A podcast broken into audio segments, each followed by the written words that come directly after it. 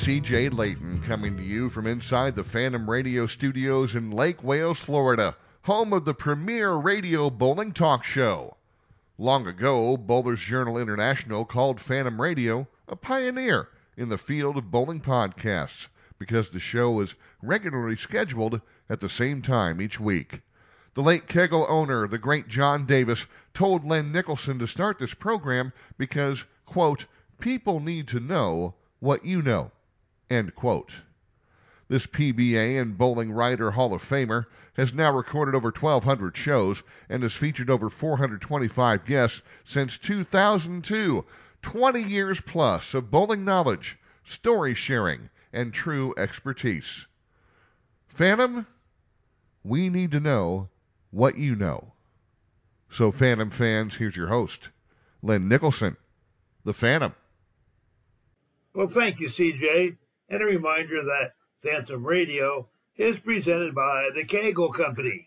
Well, Phantom fans, this week's guest has been with us before, and I love to have him on for several reasons. And one of the reasons is he loves bowling. We have known each other for over 40 years. And number two, he's one of the most talented people I know. He's a scratch bowler. He was a radio personality in Cleveland for over 20 years, and he owned his own business for 35 years. And now, in his retirement, he has become an author with over 50 books written. And there's more, but I want to get him out here so we can talk more about it. We have him on at least once a year. So here's my good buddy. I call him the Z Man, Gary Zawinski. Hello, Gary, and welcome back to the show. Thanks, Lenny. It's always great to be on with you, and uh, yeah, we always we always have something to talk about. I've I've done one of everything, so fire away with the questions, buddy. well, you know, I've said this before, and I'll say it again. You know, I I love your voice. It's not that I'm a weirdo, but you just got one of them great voices that you know you hear all the great announcers uh, over the years. Uh, Al Michaels comes to mind. Uh, I hear his voice and Jim Nantz and I'm thinking, man, I wish I could talk like those guys. But you got that voice, and and really, it's good to hear from you. Uh, how's your health doing? Uh, well, I appreciate the kind words. Uh, my health is good. Um, I'm a little sore. I bowled a, a tournament uh, yesterday, and uh, at 65 years old, uh, there are a few aches and pains that I don't remember at 40. But uh, other than that, the health is doing good, and um, we're we're getting ready for that time of the year when that white stuff comes down here in Ohio. exactly. I got a good buddy up in Michigan.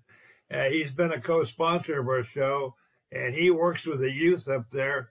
And he got seven thousand junior bowlers, and he he coaches the coaches. So I know what it's like back there. Uh, I spent a lot of time back there. In fact, I lived in Akron, Ohio, for about seven years, which is nothing to brag about. But yeah, I'm, I'm glad you bowled those tournaments. Uh, it keeps you fresh. Uh, you know, it, it, keeps you young to be around those guys. I'm pretty sure about that because you know I worked on a regional program for a long time after I was on the tour, working on the tour, and it kept me young. I I don't feel like I'm 130 right now. well, I bowled the tournament I bowled was a kids regional. I was the oldest guy bowling, but uh, I, I enjoy bowling with the kids, even though they do things with bowling balls that I haven't dreamed of since I was about 25 years old. But uh, it was a good time. I enjoyed it. you know, uh, as you know, uh, I was talking to a mutual friend recently, at Randy Hart, and you were there on the other end of the phone too. It was a long distance call, but uh, that was awesome to have you guys both on the phone at the same time. Uh, you know, when you live a, a couple thousand miles away, you don't get to see all your good buddies as often as you'd like to. But uh, I've got a question for you. I can imagine how many hundreds, maybe thousands of people that you've met. And, and some were probably famous and some were maybe not, but that's not the important part. uh, what I want to know is, what do you remember most about some of those people? Well, I'll tell you, uh, Lenny, it, it it comes down to this: that no matter if they're famous, I mean, I've talked to billionaires, I've talked to movie stars, uh, in country radio. I mean, I met the who's who of, of, of the the era when I was in radio back in the '90s. It comes down to this: they're just people. They're just people, just like us. They put their pants on one leg at a time, as the old saying is. It's amazing that no matter what they do, sooner or later you can find some common ground to talk about something, and it's usually something simple: family, uh, friends, whatever. And uh, that's that's the one thing that I remember most about those people. For me, the people that I remember most were, oddly enough, when I met my bowling idols: Don Johnson, Dick Weber, on and on and on. Those are the people that I remember that stick out in my mind uh, the most about the the people that I've met. But like I said, all comes down to everybody is just the same as we are. They may have more money, they may have more talent, but in the long run, we're all just people. You know, you being from uh, Cleveland, basically, I, I remember uh, back in the day the Cleveland Indians. Uh, they don't have the same name anymore, but they had a Not pitching. all they they do in this house. I bet they do because uh, I'll never be able to say their name without saying Indians. I don't know. I'm not. I don't want to be political, but I'm sure that's what it's all about. But you know, I'll never forget. They had a pitching staff back in the 50s, I believe it was. That Bob Feller and all them guys. They were totally great. What a team! Oh, it was they were fantastic, and I actually have had the the pleasure uh, amongst the famous people I've met of having dinner more than once with Mr. Bob Feller, uh, Hall of Famer. It'd be funny because you'd be sitting in. The, I covered the Cleveland Indians for a year and a half when I was in radio, and you'd be sitting in the uh, dining room, and I'd have this great big hand grab my shoulder, and he'd say, "Hey, Shunny, can I sit with you?" And it'd be Mr. Bob Feller. I'd say, "Well, yes, sir, Mr. Feller, sit down and let's have dinner." And uh, he, he, it was just amazing to sit there and talk to somebody who had pitched against Babe Ruth and and all that kind of stuff. I mean, he was just uh, uh, unbelievable. But they had Feller, they had Garcia, they had Early Wynn. That was a great pitching staff back in the day. Well, I'm telling you, you remember, you know, and the and the fourth guy was Bob Lemon. Yes. I, I'll tell you, you know, that was one of my favorite teams. As a matter of fact, uh, in that World Series where they played against the New York Giants, and Vic Wertz hit that long fly ball Willie Mays caught over his shoulder. He became my favorite player, and I was so happy when they moved out here to San Francisco. I was able to go to a lot of games and watch Willie Mays, and a lot of people say he's the greatest player of all time, but you know that's up for argument. But I'll tell you what, what a team they had, and and I followed baseball my whole life. I love it. Well, I was lucky enough, like I said, to cover the Indians back in the the powerhouse '90s when they had Jim Thome and Manny Ramirez and the Alomar brothers and Omar Vizquel and just you know it was crazy. That was the teams when they'd say we'll spot you seven and we'll still beat you, Yeah. and they did, and they did. It was amazing. But to be able to rub elbows with those guys and um, and more or less become friends with some of them. Jim Thome used to come to the radio station because he loved country music and he wanted to come and play disc jockey one time. So I got him into the station and and uh, you know it, it just what a dream for me. I'll tell you what. The first time I went to the stadium and came up down through the tunnel and you come up and you're standing in the dugout because that's where the media sat uh, during the pregame. I mean, I was just uh, like a kid in a candy store. I mean, I looked around, I couldn't believe I was standing in a major league dugout, and then the players come by and they, you know, some of them give you a little high five and pat you on the back and and this that and the other. It was it was a blast. I mean, I had a great time for a year and a half. That's cool. You know, uh, getting back to Bob Feller, you know, two things about him. I believe he was the first guy to throw the ball as a pitcher over 100 miles an hour. Uh, but not only that, more importantly, he was a, a hero. He was a pilot. Remember those days? Well, I'll tell you what, and I I'm, I've witnessed this personally. Bob Feller, if you ever told him he was a hero, he would correct you, and he would tell you the heroes are the ones that didn't come home. Yeah. Wow. That He says, I went and did my duty and I came home. I'm not a hero. They were the heroes. He he deflected any praise for his military time. And and people don't understand. Bob Feller is still one of the greatest of all time in wins and strikeouts and all that stuff. And he gave up I think it was the full four years. in the prime of his career. If he would have pitched those four years, they'd still be trying to chase his numbers, I think. And yes, they and he threw over 100. And how did did you do you remember how they clocked him? I think he threw it into a, a something that had a radar gun of some kind. I'm not sure. No, they didn't have they didn't have radar back then. They rode a motorcycle at 100 miles an hour, oh, and, okay. and, and it pa- and it passed him as he threw the ball, and his ball got to the catcher before the motorcycle did. yeah, that's awesome. Oh man! And they they clocked it, and then they, did a lot of scientific stuff. But there was a picture of a, a, a movie, a video of him, well, old time movie, of him throwing, and there was a motorcycle going next to him. And supposedly the motorcycle, and this is how I heard the story, the motorcycle was going 100 miles an hour when it passed Bob as he threw it. They probably had to do it several times to get it timed right. Yeah. But that the pitch got to the catcher before the motorcycle did, at and it was at 100. So he was throwing. I think they did all the calculations. I thought they said he threw it 104. Wow. Yeah. Uh, I remember seeing that picture. Yeah. Come to think of it, he And- was and it- awesome. Just an old farm boy from Iowa. Yeah. Well, there was one other guy at that time that gave up uh, two stints of duty. Uh, Ted Williams. Uh, yes. He was a pilot also. He was awesome too. But anyway, those are the old days, and now it's the new days. So, Well, that that just proves that we're two old guys talking. well, at least we're not talking about Babe Ruth and Ty Cobb, you know. Uh, but yeah, let's get up to the current days because you're a romance novel writer now. Have you ever thought about writing about another type of uh, industry or business or lifestyle or or anything? You know, becoming the romance writer was not my intention. Uh, I actually was writing a, um, my first novel. I was talked into writing a novel after I'd written my autobiography. I was writing about a kid that wanted to be in radio because that's what I knew. And he was in high school, and I was trying to build the story, and I realized, you know, he probably should have a girlfriend, and that's when everything changed. Now, as far as writing something else, I've got a couple other ideas. I don't know that they're in my wheelhouse. I've got a, a an idea that probably I probably should send it to Stephen King. It's more one of those kind of ideas. And I'm not sure if I could come up with something like that, but maybe down the line I'll, I'll uh, uh, kind of write some sort of a sports book about, you know, I mean, I, I covered the Indians. I, I've been on the Pro Tour for 21 years in the PBA. Um, I've been a sportscaster. Uh, you know, I've met the who's who of during that era when I covered the Indians, we, Indians and we were so hot. ESPN was in town all the time, so I talked to Chris Berman. I talked to Peter Gammons. I talked to Harold Reynolds. I mean, there there are people that I could write about, but you know, that's probably down the line once I get this out of my system. What I'm doing.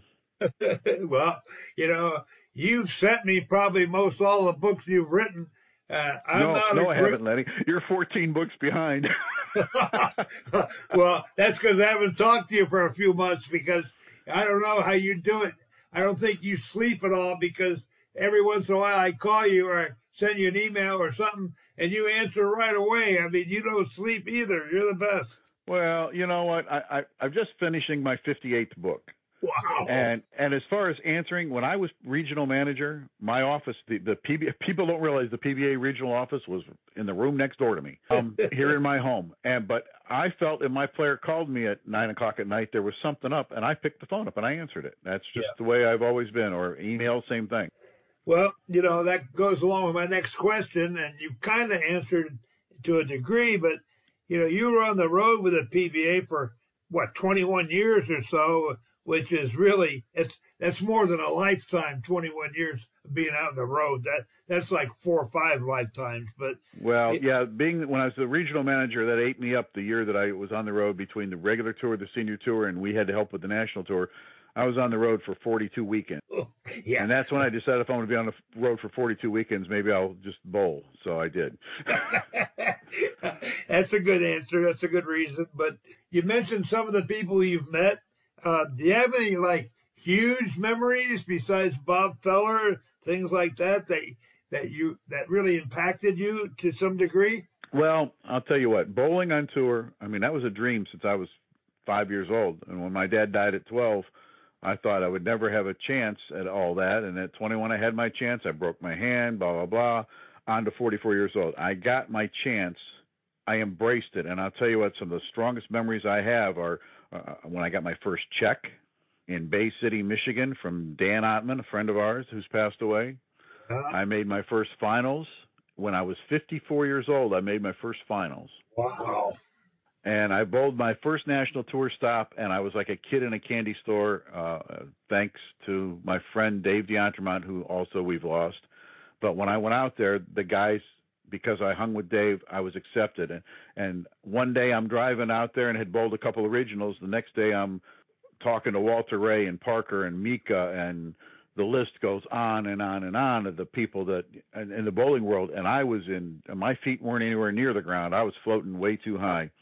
Uh, the biggest impact on me over the last 21 years, uh, besides family issues, was making the lifelong friends that I've made and of course, I've lost three people. There's been a lot, a lot of players we've lost, but there were three people that really had an impact on me. One of them, of course, is is Otter, Dan Ottman, which has impacted you and I both.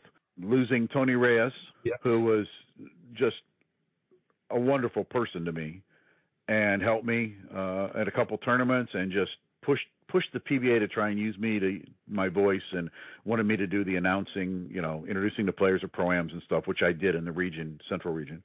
And then, of course, my my old travel partner when Double D passed away, Dave D'Entremont. Those really impacted me, made me value life more.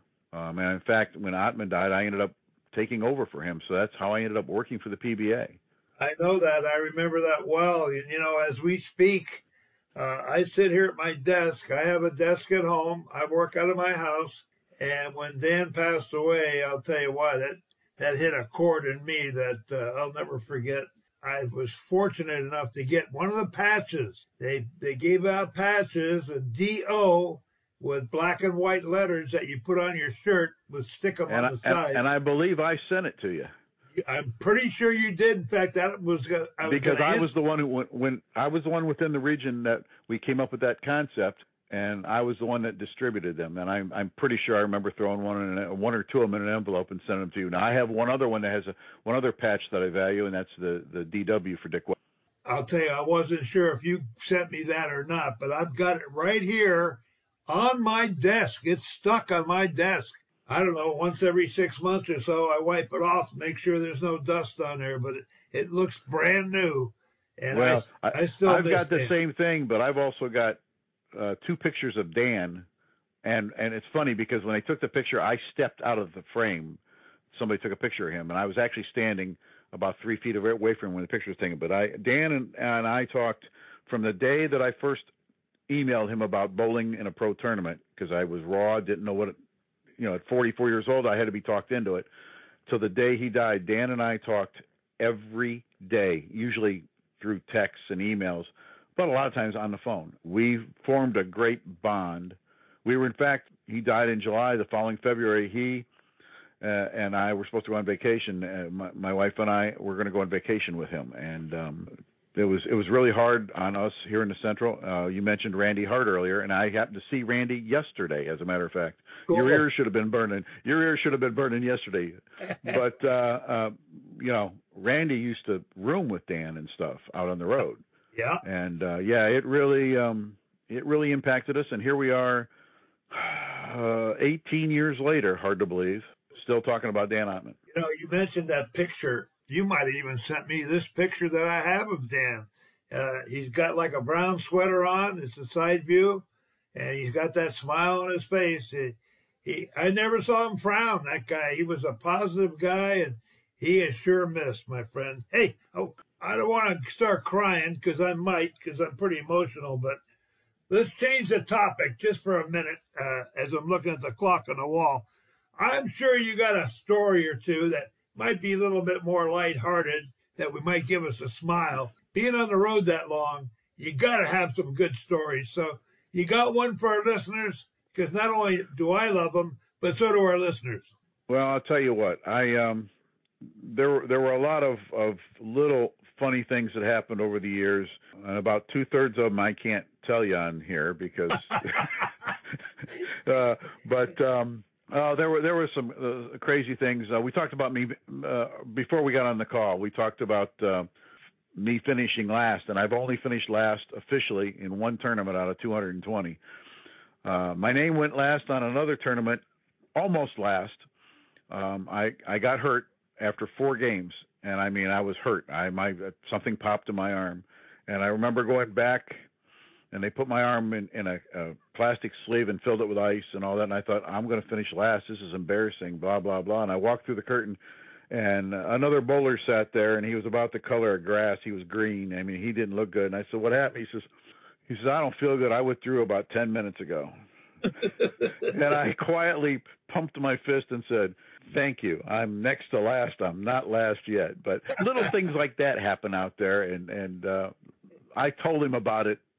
I saw him a, a couple of months later and I says, you know, I, I didn't want to celebrate that you were sick, but I says, you got sick before I got hurt. So you, your name ended up on the bottom of the list. So, uh, and then Deont, a, a million, I've told you Deont, Deont stories before many times and there, there are a million of them, but, um, uh, I remember that there was somebody, uh, and he'll be nameless, but it was a little guy in a small town who bowled his life off in a tournament and made the finals.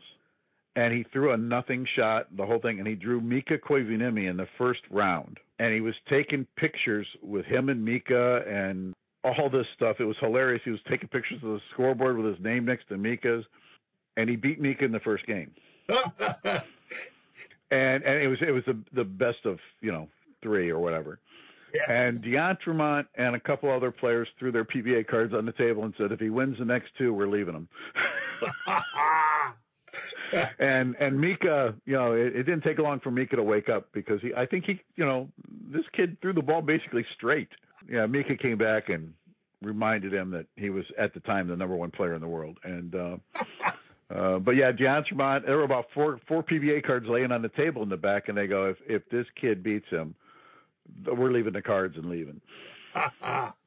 So, Yeah. but uh, yeah, there were just there's a lot of stuff that went on uh, behind the scenes.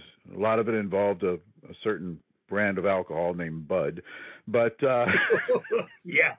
Yeah. you know, but but bowlers never drank. No.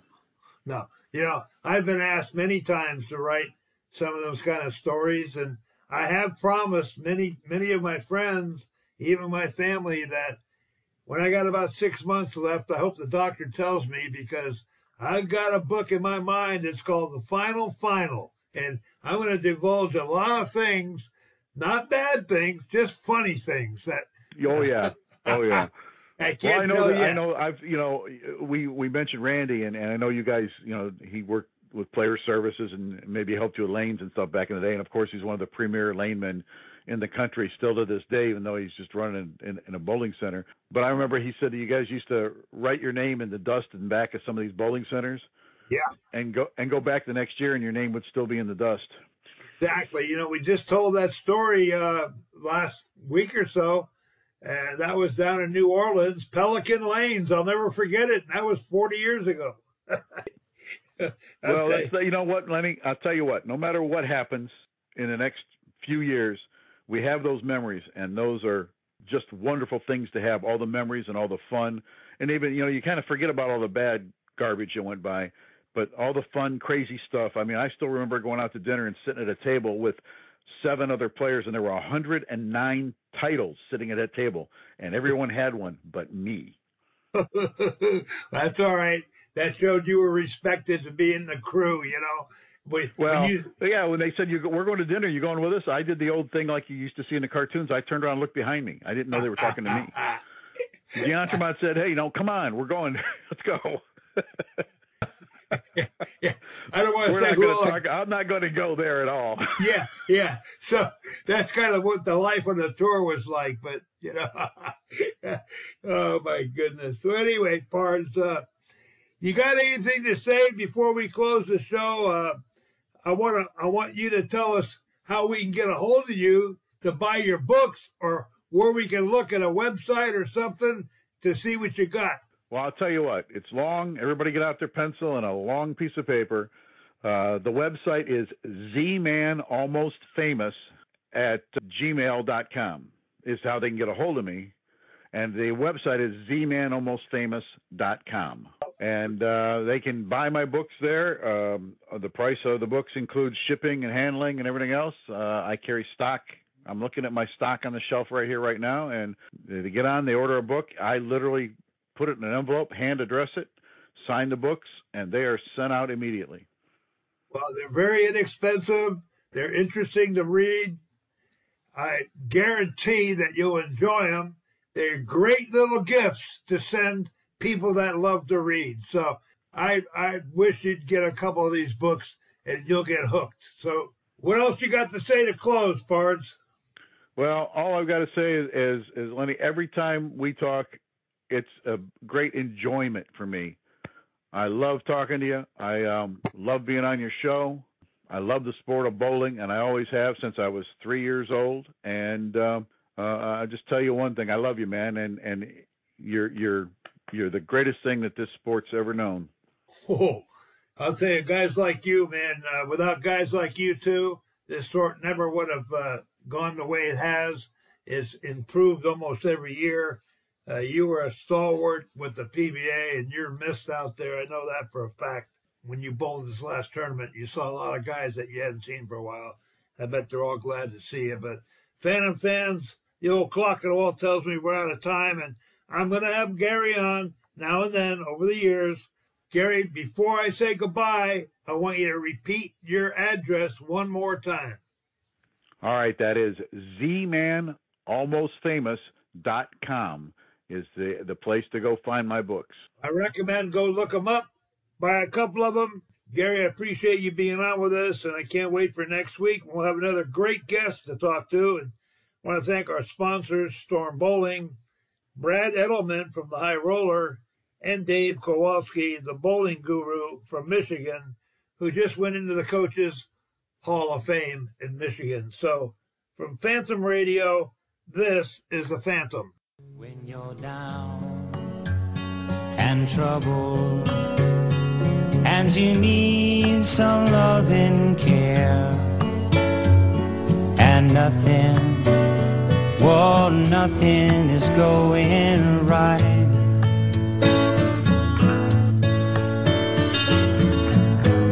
Close your eyes and think of me, and soon I